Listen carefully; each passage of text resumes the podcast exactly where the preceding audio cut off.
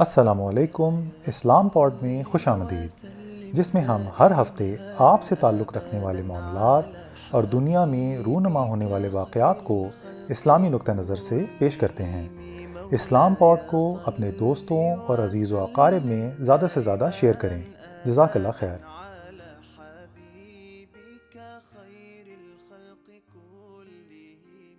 السلام علیکم سامعین۔ اسلام پوڈ کے ایک اور ایپیسوڈ میں آپ تمام لوگوں کو خوش آمدید۔ آج کا جو ہمارا موضوع ہے وہ جو کراچی کی جو صورتحال ہوئی ہے حالیہ مانسون بارشوں کے اوپر تو ان شاء اللہ تعالیٰ اس کے اوپر ہے اور اس کے لیے ہمارے ساتھ بات کرنے کے لیے موجود ہیں انجینئر خرم صاحب۔ انجینئر خرم صاحب السلام علیکم۔ کیسی طبیعت ہے آپ کی؟ وعلیکم السلام۔ جی الحمد للہ کا شکر۔ خرم صاحب کیا بتائیں گے جو اس سال جو خاص طور پر مانسون کی بارشیں ہوئیں یعنی کہ ٹھیک ہے اس میں کوئی شک نہیں ہے کہ کوئی نوے سالہ یا سو سالہ جو ہے ریکارڈ ٹوٹا ہے اور بڑی ریکارڈ بارشیں ہوئی ہیں۔ لیکن جہاں جو ہے وہ بارشوں کا ریکارڈ ٹوٹا ہے، وہیں اس کے ساتھ ساتھ یہ شہر بھی جو ہے وہ ٹوٹ پھوٹ کا شکار ہو گیا۔ یعنی ہم جانتے ہیں کہ جو ٹھیک ٹھاک جو ہے وہ لوگوں کا نقصان ہوا ہے، لوگ پھنسے رہے یعنی کہ اور اصل مسئلہ صرف یہ نہیں ہے کہ بارشوں میں جو ہے وہ لوگ پھنسے رہے اور شہر کے جو ہے وہ بہت سارے مسئلے، مسائل جو ہے وہ ابھر کر سامنے آئے۔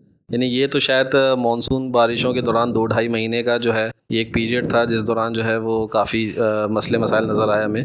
باقی جو مسئلے وہ تو سال کے بارہ مہینے کے نا، جیسے کچرے کا مسئلہ ہو گیا، جیسے سیوریج کا مسئلے ہو گئے گٹر ابل رہے ہوتے ہیں، سڑکیں ٹوٹ پھوٹ کا شکار ہے تو اسی طرح کے جتنے بھی دیگر جو سوک ایشوز ہیں کراچی کے، یہ تو سال کے بارہ مہینے کے ایشوز ہیں۔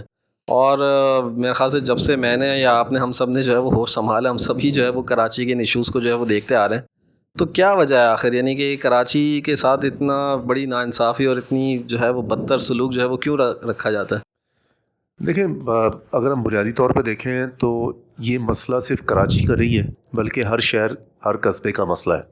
کراچی کیونکہ پاکستان کا سب سے بڑا شہر ہے کوئی ڈھائی تین کروڑ کی آبادی کا شہر ہے۔ تو جب یہاں پہ کوئی مسئلہ پیدا ہوتا ہے تو پھر اس کی جو سنگینی ہے وہ زیادہ ابھر کے سامنے آتی ہے۔ جو اصل میں بنیادی مسئلہ ہے وہ جس کی وجہ سے کراچی ہو یا کوئی بھی اور دیگر شہر ہوں ادھر ہمیں یہ جو سوک ایشوز اتنے زیادہ نظر آتے ہیں اس کی بنیادی وجہ ہمارے ملک کا جو حکمرانی کا ڈھانچہ ہے۔ جب میں کہتا ہوں حکمرانی کا ڈھانچہ ہے تو اس سے کیا مراد ہے؟ اس سے مراد ہے کہ جو ہمارا وفاقی طرز حکومت ہے اس کے اندر تین حکومتیں ہوتی ہیں۔ یعنی ریاست پاکستان میں تین حکومتیں ہیں۔ ٹھیک۔ ایک وفاقی حکومت دوسری صوبائی حکومت اور تیسری شہری حکومت۔ صحیح۔ اور یہ تینوں حکومتیں الگ الگ انتخابات کے نتیجے میں منتخب ہو کر آتی ہیں۔ صحیح بالکل۔ اور ان تینوں کے پھر الگ الگ اختیارات ہیں اور ان کے پھر الگ الگ حدود ہیں اور پھر ان کے اپنے اپنے وسائل ہیں۔ صحیح۔ تو اب ہوتا یہ ہے کہ ایک ایسا نظام جس کے اندر تین مختلف آزادانہ حکومتیں ہوں تو اگر کبھی ایسا اتفاق ہو جائے کہ ان وہ تینوں حکومتیں ایک ہی جماعت کی ہوں۔ صحیح۔ تو پھر ہمیں عموماً کوئی اتنے زیادہ مسئلے مسائل نظر نہیں آتے۔ لیکن اگر وہ تینوں حکومتیں ایک جیسی نہ ہوں جیسے اگر ہم کراچی کو دیکھیں تو وفاقی حکومت پی ٹی آئی کی ہے صوبائی حکومت پیپلز پارٹی کی ہے اور شہری حکومت جو کہ ابھی تھوڑے دن پہلے ختم ہوئی وہ ایم کیو ایم کی ہے۔ تو پھر ہمیں یہ حکمرانی کا نظام جو ہے وہ بالکل ناکام نظر آتا ہے۔ اگر جب اگر تینوں پارٹیز کی حکومت آ بھی جائے جیسے کہ ہم اس وقت پنجاب میں یا کے پی کے میں دیکھتے ہیں، تب بھی مسئلے مسائل ہوتے ضرور ہیں۔ صرف ہوتا ہے چونکہ ایک پارٹی کے ساتھ ہوتا ہے، وہ پارٹی ڈسپلن کے تحت جو اندر ان کے مسئلے مسائل ہو رہے ہوتے ہیں، اس کو پبلکلی اس کے اوپر بحث نہیں کر رہے ہوتے۔ لیکن پرابلم وہاں پر بھی ہوتے ہیں۔ تو اصل میں بنیادی مسئلہ یہ ہے کہ جب تین مختلف حکومتیں بنا دی جاتی ہیں، جو تین الگ الگ طریقے سے منتخب ہو جاتی ہیں، ان کے الگ الگ حدود ہیں، تو کہیں پر بھی کسی ایک مسئلے پر کسی ایک حکومت کے اوپر ذمہ داری کا تعین ہی نہیں ہو پاتا۔ اور اس کی بہتری مثال ہم کراچی میں دیکھتے ہیں۔ کہ کراچی میں جب بھی یہ مسئلے مسائل پیدا ہوتے ہیں شہری حکومت کہتی ہمارے پاس اختیار نہیں ہے۔ صوبائی حکومت کہتی ہے ہم نے ان کو سارے وہ پیسے یا اختیارات دیے وہ کہتے ہیں ہمیں کچھ نہیں ملا۔ جب صوبائی حکومت کی کارکردگی کو سوال اٹھے تو وہ کہتے ہیں جی وفاق نے ہمارا حصہ نہیں دیا۔ وفاق کہتے ہیں ہم نے ان کو دے چکے ہیں۔ کبھی وفاق کہتا ہے کہ جی ہم سے تو بلکہ اٹھارہ طریقے زیادہ حصہ لے لیا گیا اب ہمارے پاس پیسے نہیں ہیں ہم کہاں سے کی بات کریں؟ یعنی کہ کسی بھی موقع پر کسی بھی ایشو کے اوپر کبھی بھی کسی کی ذمہ داری کا تعین ہو ہی نہیں پاتا اور اسی وجہ سے پھر ان کسی کا احتساب بھی نہیں ہو پاتا۔ تو یہ ہے ایک بنیادی مسئلہ کراچی کا اور جو کہ درحقیقت اور شہروں کا بھی ہے۔ لیکن دیکھیں خرم صاحب اسی ملک میں اسلام آباد بھی ایک شہر ہے۔ ٹھیک ہے، وہ ایک دارالحکومت ہے۔ اور ہم جانتے ہیں کہ کراچی بھی ایک زمانے میں پاکستان کا جو ہے وہ دارالحکومت تھا۔ اور یہ بھی ظاہر سی بات ہے، شہر کے لوگوں کے اندر ایک گریوینس موجود ہے کہ شہر کا اگر یہ دارالحکومت رہتا تو شاید حالات یہاں کے جو ہے بڑے بہتر ہوتے ہیں لیکن یہاں سے جو ہے وہ دارالحکومت تبدیل کیا گیا۔ واللہ عالم اس کے پیچھے کیا وجہ تھی؟ کوئی پولیٹیکل میڈیم چینج کرنے کی تھا یا کیا اس کے پیچھے وجوہات تھیں؟ لیکن جب اسلام آباد جیسے شہر کو بھی جو ہے یعنی کہ کوئی بھی بندہ جو خاص طور پہ کراچی سے اسلام آباد جاتا ہے، اس کو ایک واضح تبدیلی محسوس ہوتی ہے۔ اور اسی طریقے سے کوئی بندہ جب کراچی آتا ہے تو اس کو بھی ایک واضح تبدیلی محسوس ہوتی ہے۔ تو یعنی کہ اگر ہم دیکھیں تو کیا یہ ایشو صرف ایک بیڈ گورننس کا نہیں ہے کہ اسلام آباد کے اندر انہوں نے ایک گڈ گورننس رکھی ہوئی ہے اس وجہ سے وہ اس اس کو انہوں نے ویل مینیج کیا ہوا ہے۔ کراچی جو ہے وہ ایک بیڈ گورننس کی جو ہے وہ ان کی ایک آ، جسے کہتے ہیں نا مثال ہے اگزامپل ہے۔ نہیں یہ ایشو بیڈ گورننس کا نہیں ہے۔ بیڈ گورننس کا مطلب یہ ہوتا ہے کہ جن لوگوں کو آپ نے بٹھایا ہوا ہے جن کاموں کے لیے وہ نااہل ہے۔ دیکھیں جب ہم اسلام آباد کی بات کرتے ہیں اسلام آباد وفاق کے تحت آتا ہے۔ وہاں پہ کلیئر کٹ رسپانسبلٹی ہے کہ اسلام آباد کی دیکھ بھال کی ذمہ داری فیڈرل گورنمنٹ کی ہے۔ فیڈرل۔ گورنمنٹ ہے ہی اسلام آباد۔ اسی طرح سے اگر آپ کبھی لاہور کی بات کریں تو لاہور پچھلے پچیس تیس سالوں سے اس کا سلسلہ یہی رہا ہوا ہے کہ جو وفاق کی حکومت ہے وہی صوبائی حکومت ہے اور اسی کی اسی جماعت کی شہری حکومت بھی ہے۔ تو۔ جس کی وجہ سے اگرچہ الگ الگ اختیارات الگ الگ انتخابات کے ذریعے آنے والی حکومتیں ہوتی ہیں، لیکن چونکہ وہ ایک پارٹی کی ہوتی ہے، تو وہ جو اندرونی مسئلے مسائل ہوتے ہیں، وہ دب جاتے ہیں۔ اور تو اس وجہ سے آپ کو لگتا ہے کہ وہاں پہ حالات بہتر ہیں۔ کراچی کے اندر چونکہ پچھلے کئی عرصے سے یہ صورتحال چلی آ رہی ہے، کم از کم پچھلے دس سال سے، کہ وفاقی حکومت کسی اور جماعت کی ہے، صوبائی کسی اور جماعت کی ہے، شہری حکومت کسی اور جماعت کی ہے، تو جس کی وجہ سے یہاں پر یہ جو گورننس اسٹرکچر کا جو بنیادی فلا ہے، بنیادی خرابی ہے، وہ بڑی واضح ہو کے نظر آتی ہے۔ اب آپ دیکھیں، اگر کچھ سالوں پہلے آپ جائیں جب جنرل پرویز مشرف اس ملک پر حکمران تھا، تو اس نے چونکہ وہ وفاق میں بیٹھا ہوا ہے، اسی کے لوگ صوبائی حکومت میں ہے اور پھر اسی نے ہی جو شہری حکومت ہوتی تھی، چاہے پہلے ایک جماعت کی تھی اور اس کے بعد پھر دوسری جماعت کی شہری حکومت آئی، لیکن اس نے دونوں کو سپورٹ کیا اور انہوں نے بھی وفاقی حکومت سپورٹ کیا، تو ایک سنگل لائن بن گئی۔ تو جس کی وجہ سے ہمیں نظر آتا ہے کہ اس دور میں اکثر لوگ کہتے ہیں جی ایک جماعت کا بھی میئر آیا، اس نے بھی بڑی شہر کی خدمت کی، دوسرے کی آیا اس نے بھی۔ کیوں؟ کیونکہ صوبائی حکومت بھی اور فیڈرل گورنمنٹ بھی پرویز مشرف کے حامیوں کی تھی تو کسی قسم کی عموماً کوئی رکاوٹ پیدا نہیں ہوتی۔ تو ہمیں نظر آتا ہے کہ جیسے سنگل چین آف کمانڈ چل رہی ہے۔ تو صحیح ایشو بیڈ گورننس نہیں ہے بیڈ گورننگ اسٹرکچر کا ہے جس میں یہ بنیادی خرابی ہے۔ لیکن چلے اگر میں اپنی بات کو اور تھوڑا سا ایگزامپلیفائی کروں کہ اگر ہم پیپلز پارٹی کو ہی لیتے ہیں آ، یعنی کہ جب پیپلز پارٹی کی ایون فیڈرل میں گورنمنٹ تھی بھی آج سے تقریباً کوئی سات آٹھ سال پہلے آ، صوبائی گورنمنٹ بھی تھی ان کی۔ اور اس زمانے میں اگر آپ کو یاد ہو کہ مصطفیٰ کمال کے میئر ختم ہونے کے بعد اور جب یہ دوبارہ وسیم اختر کے میئر کے۔ درمیان میں ایک پیریڈ تھا کچھ کمشنر جس کو کہا جاتا ہے جی۔ اس دوران پیپلز پارٹی کا ہی کمشنر لگا ہوا جی تھا بالکل تو اس دوران تو دیکھ سکتے ہیں ہم کہ وفاقی حکومت بھی پیپلز پارٹی کی تھی صوبائی جی، حکومت بھی پیپلز۔ پارٹی کی تھی اور کراچی کا جو کمشنر تھا جو ایڈمنسٹریٹر تھا وہ بھی پیپلز پارٹی کا تھا بالکل یا اگر ابھی ہم دیکھ لیں کہ ابھی یہ وسیم اختر کے ریزائن ہونے کے بعد جو ہے۔ وہ کراچی کا ایڈمنسٹریٹر پیپلز پارٹی نے لگایا تو تو ٹھیک ہے صوبائی گورنمنٹ بھی پیپلز پارٹی کی ہے۔ اور تو اس پہ آپ جزاک اللہ بہت اچھا یہ کوشچن ہے۔ دیکھیں آپ کے سوال سے نا اسی نظام حکمرانی کی جو کہ جمہوریت کے ذریعے وجود میں آتا ہے ایک اور خرابی کی نشاندہی ہوتی ہے۔ اور وہ کیا؟ کہ جمہوریت کے اندر چونکہ قانون سازی اختیار لوگوں کے پاس ہے تو اب اگر ایک جماعت یہ سمجھتی ہے ایک سیاسی جماعت کہ اس کو کراچی میں کسی صورت ووٹ نہیں ملے گا۔ صحیح۔ تو وہ کہتی ہے میں کراچی کے اوپر توجہ ہی کیوں دوں؟ صحیح، بالکل۔ تو جس کی وجہ سے اس کے لیے کراچی اس کی کانسٹیٹیوشنسی ہی نہیں رہتی، وہ حکمران تو ہو جاتی وہاں پہ، کسی وجہ سے۔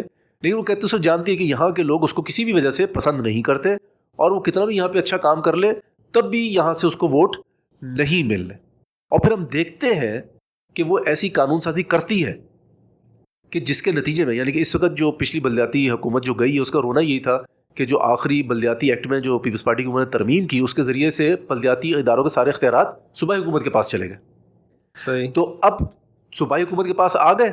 تو اب صوبائی حکومت جو ہے وہ بلدیاتی اداروں کو جو سپورٹ دے سکتی تھی وہ اسے نہیں دی اور بلدیاتی کو ادارے جو ہے وہ بالکل مفلوج ہو کے رہ گئے۔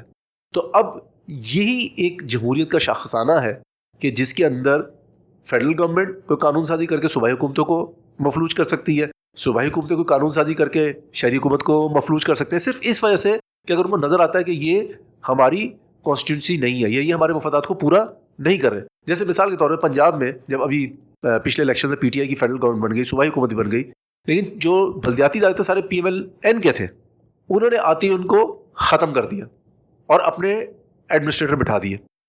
کیونکہ وہ سمجھتے تھے کہ اگر ہم نے ان کو چلنے دیا تو پھر اس کے نتیجے میں جو گراس روٹ لیول پہ جو وہ سمجھتے تھے کہ ان کو پی ایل این کی جگہ اپنی جگہ بنانی وہ نہیں بنا سکیں گے۔ کریڈٹ تو یہ سسٹم ایسا ہے کہ جس کے اندر اگر ایک جماعت یہ سمجھتی ہے کہ اگر اس نے دوسری جماعت کی حکومت کو چلنے دیا تو اس کے نتیجے میں اس کے مفاد کو نقصان پہنچے گا تو وہ پھر قومی مفاد کو ملکی مفاد کو پس پش ڈال کے اپنے جماعتی مفاد کو آگے رکھتی ہے جس کے نتیجے میں ملک و قوم اور اس علاقے کا دونوں کا نقصان ہوتا ہے۔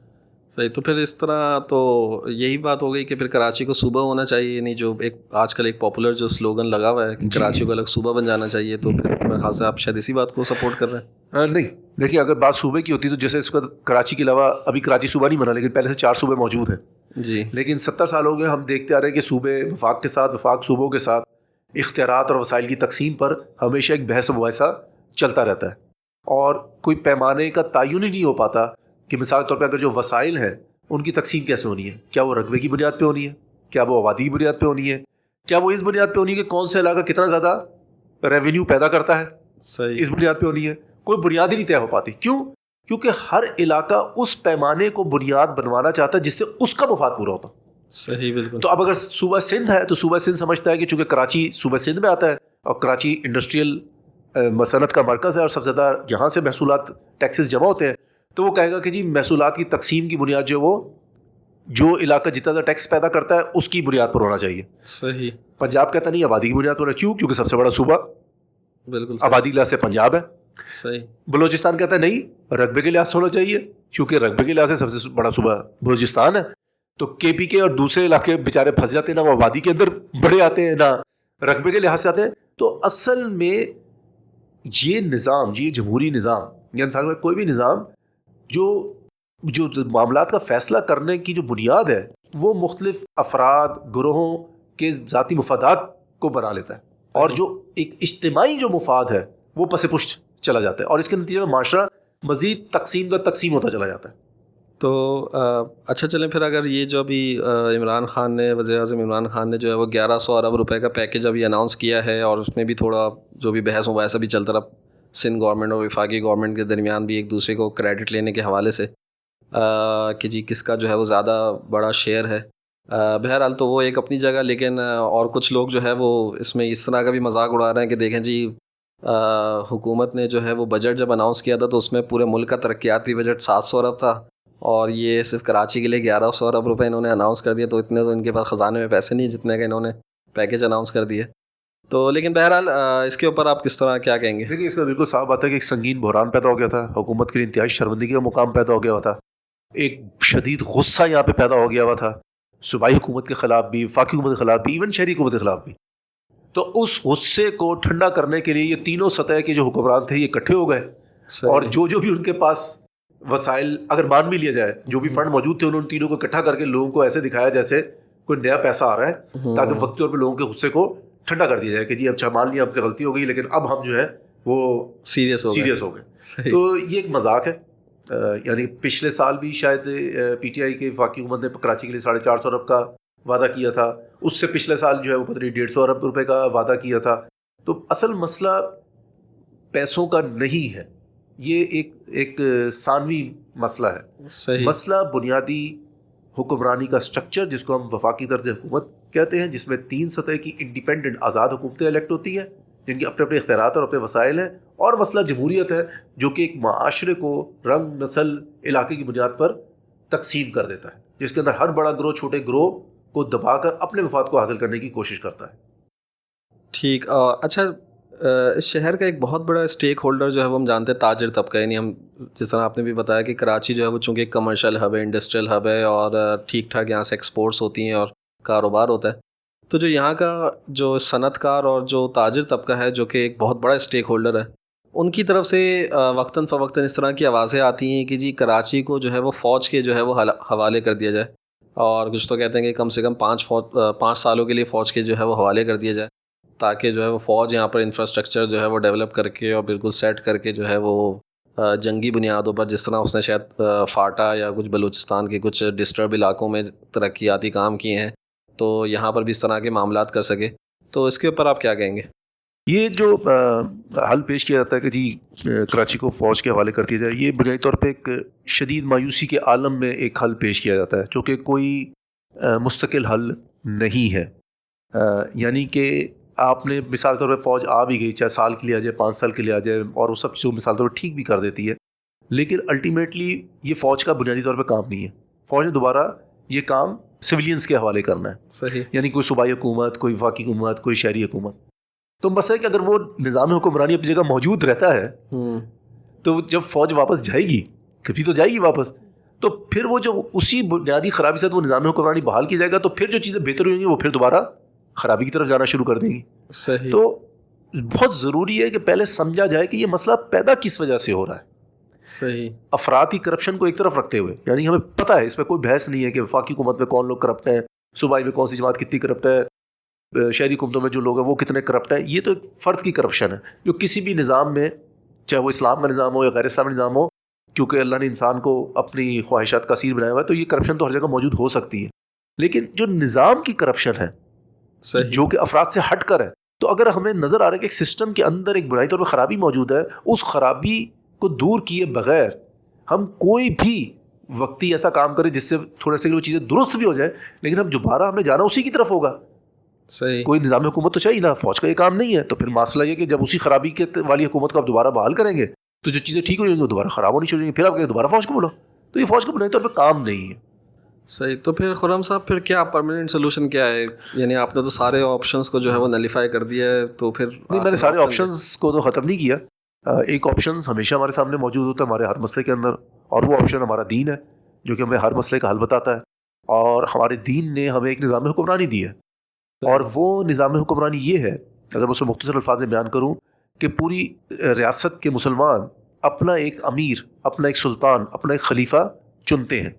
صحیح۔ اور پھر اس کو بیت دیتے ہیں اس بات پر کہ وہ ان پر قرآن و سنت کو نافذ کرے گا۔ اور اب وہ خلیفہ ہم مسلمانوں کے تمام امور کا مالک ہے یعنی کہ اگر وہ ہمارے نوکریوں کے حوالے سے ہمارا، ہماری بے روزگاری کے خاتمے کے حوالے سے ہمیں بجلی، پانی، گیس، یہاں تک کہ سڑک، گٹر، پانی کی لائن، سیوریج، ہر ایک کا وہی ذمہ دار ہے۔ اگر وہ سمجھتا ہے کہ ایک بہت بڑی ریاست کو اکیلے اس طرح سے چلا سکتا ہے تو اس کی مرضی ہے۔